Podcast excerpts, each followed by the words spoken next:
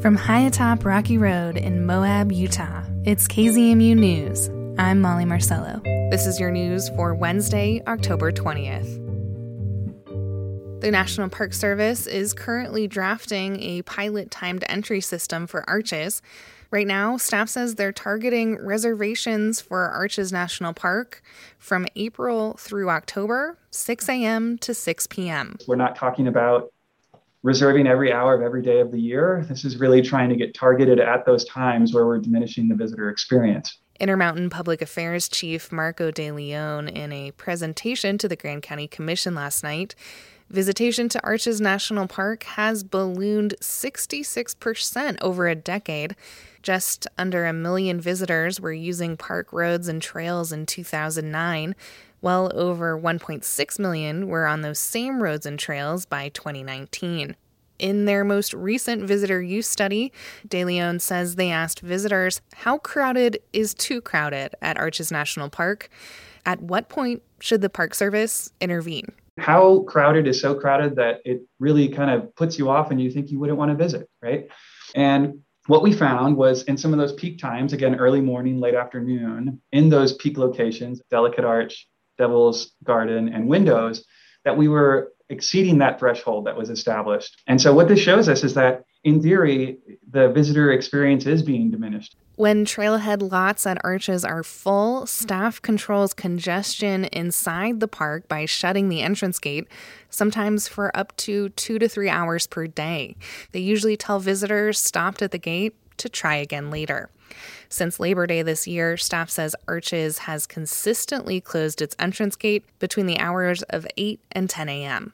Reservations would guarantee visitors can enter the park at specific times without the risk of being told they have to try again later. De Leon says there are still questions to answer about what the system will look like. Not all timed entry systems are created alike. And there's certainly a great amount of flexibility that is available to the National Park Service. And so some of the ideas that are being considered right now, how many how much time do you provide visitors to make their reservations? So I'm thinking, you know, 30 days, 90 days, 120 days. Um, so folks can plan. And then similarly, do you release all of your reservations at once or do you reserve some uh, sort of like a 48 hour window, 24 hour window in advance? Right now, he says the Park Service is considering releasing some reservation slots well in advance and releasing others 24 hours ahead. You know, we're finding that there is a lot of value in retaining some of those reservations for a 24 hour before. So that if I'm a visitor coming to a hotel in Moab and I, you know, I didn't really plan, I'm from Denver and I took my family on a road trip for the weekend, I, as sort of someone who didn't plan, still have the opportunity to compete for a reservation. But if that spontaneous road trip visitor doesn't get their Arches reservation, De Leon says they can always go to the park before 6 a.m. or after 6 p.m., reservation free. During his presentation, he stressed that this pilot timed entry system will be just that a pilot. National Park Service staff will be gathering data and soliciting comments throughout the rollout next year. If it's a complete bust and it doesn't work for Moab, again, it's it's great that we get that information and we'll see how we move forward. You know, if it's too painful, we can walk away. If it's something that's super successful, I think we can only we can only tweak it and make it stronger and, and get more folks on board. Park Service staff will be fine tuning the framework of a pilot timed entry system at Arches National Park in the coming weeks and months. They are hoping to launch it in April 2022. Find more information about congestion and visitor use studies at Arches in the show notes of today's news on our website and podcast.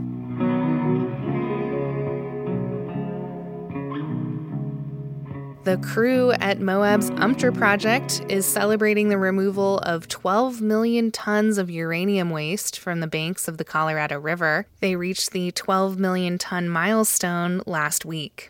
Federal Cleanup Director Russell McAllister credits the hard work of the crew.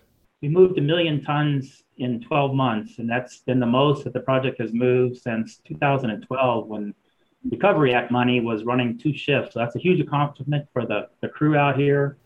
Right now, County Commission Chair Mary McGann says the project is on track to fully remove mill tailings and other contaminated materials by 2025. We only have one two, three, four more million tons to go. Sounds like a lot, million tons, but uh, Russell is hoping that we can even move more than a million next year. So we're very happy. The waste is a holdover from Moab's uranium industry. At its peak, a mill at the site was processing an average of 1,400 tons of ore per day. The Department of Energy began relocating uranium tailings in April 2009, roughly two decades after the mill's owner declared bankruptcy. The Moab UMTRA crew loads uranium waste onto shipping containers, moving them north by rail to a disposal site in Crescent Junction. Cleanup Director McAllister says they will release a video this week to celebrate the 12 million milestone. That video will feature U.S. Senator Mitt Romney and Representative John Curtis. Vice President Kamala Harris visited Lake Mead on Monday. She surveyed drought conditions and made a case for the Biden administration's infrastructure plans. KUNC's Alex Hager has more. Water levels in the nation's largest reservoir are at an all time low, threatening supplies for millions of people. Harris pitched the infrastructure plan and the Build Back Better agenda as a way to invest in water reuse, desalination, and the rollout of drought contingency plans. This is about thinking ahead, recognizing where we are and where we're headed. If we don't address these issues with a sense of urgency, understanding this is literally about life. The first ever mandatory cutbacks for some Colorado River water users go into effect in January, and the latest forecasts for Lake Mead show that more are likely on the way. I'm Alex Hager. The Biden administration announced new regulations for PFAS, which are human made chemicals that stick around for a very long time. They can also cause health problems, and they're found across the region. The Mountain West News Bureau's Maggie Mullen reports. These chemicals are used in a wide range of products, from rain jackets to firefighting foam. Across the country, around 120,000 industrial facilities may be handling PFAS. About one sixth of those are in Colorado alone, and most are with the oil and gas industry. That's according to EPA documents released by the organization Public Employees for Environmental Responsibility. Part of Biden's new PFAS roadmap includes a national testing strategy to keep them out of drinking water. Monica Mercola is with the environmental organization. She says that won't be enough to protect human health. And this is the government's job. And to be blunt, you know, the government is failing us. Across our region, the documents show around 24,000 facilities that may be handling the chemicals. For the Mountain West News Bureau, I'm Maggie Mullen. And that's the KZMU News for Wednesday, October 20th. Get your community powered journalism Monday through Friday at noon and 7. You can also find KZMU News anytime online at kzmu.org or wherever you listen to podcasts.